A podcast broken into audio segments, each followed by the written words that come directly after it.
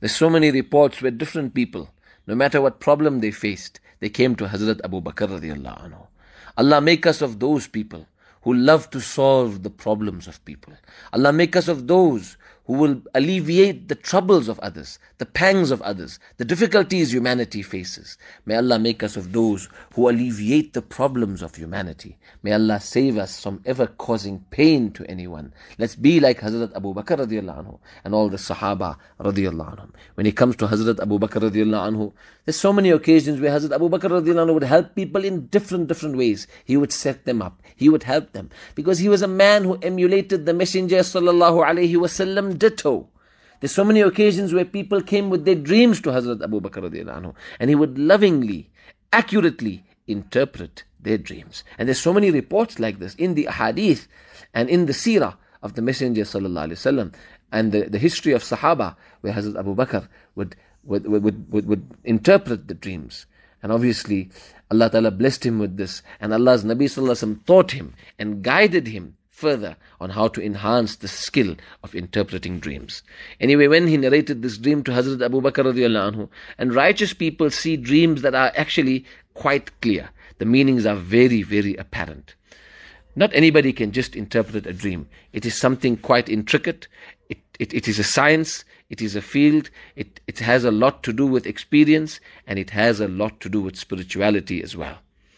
Anyway, Hazrat Abu Bakr radiallahu interpreted his dream and in then in turn gave him the dawat saying to him that Muhammad sallallahu is the one who will save you and this deen will triumph and conquer and deen will be victorious no matter how much the mushrikeen try.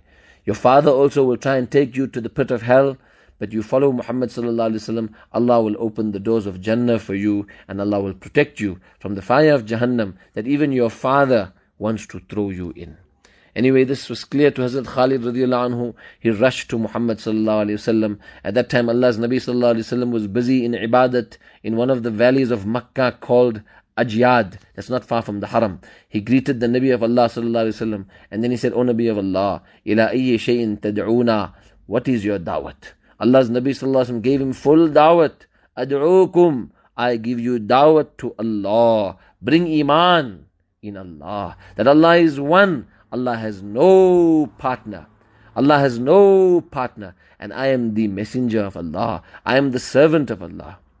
And I teach you and advocate to you. وَأَن تَخْلَعُوا Remove from your life worship of any image or stone or anything because all makhluqat la yadurru wa la yanfa' cannot harm you nor benefit you.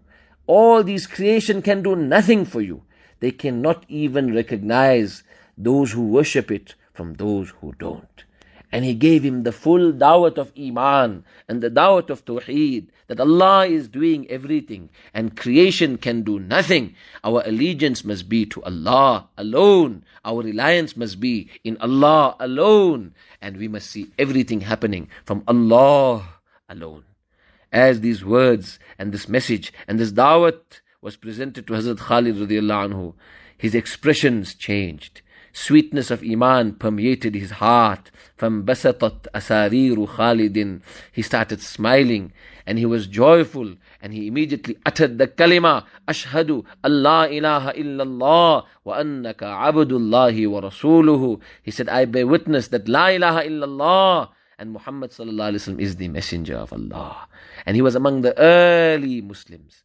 So Hazrat Khalid bin Sa'id bin As radiallahu anhu was, one report, the fifth or the sixth to embrace Islam.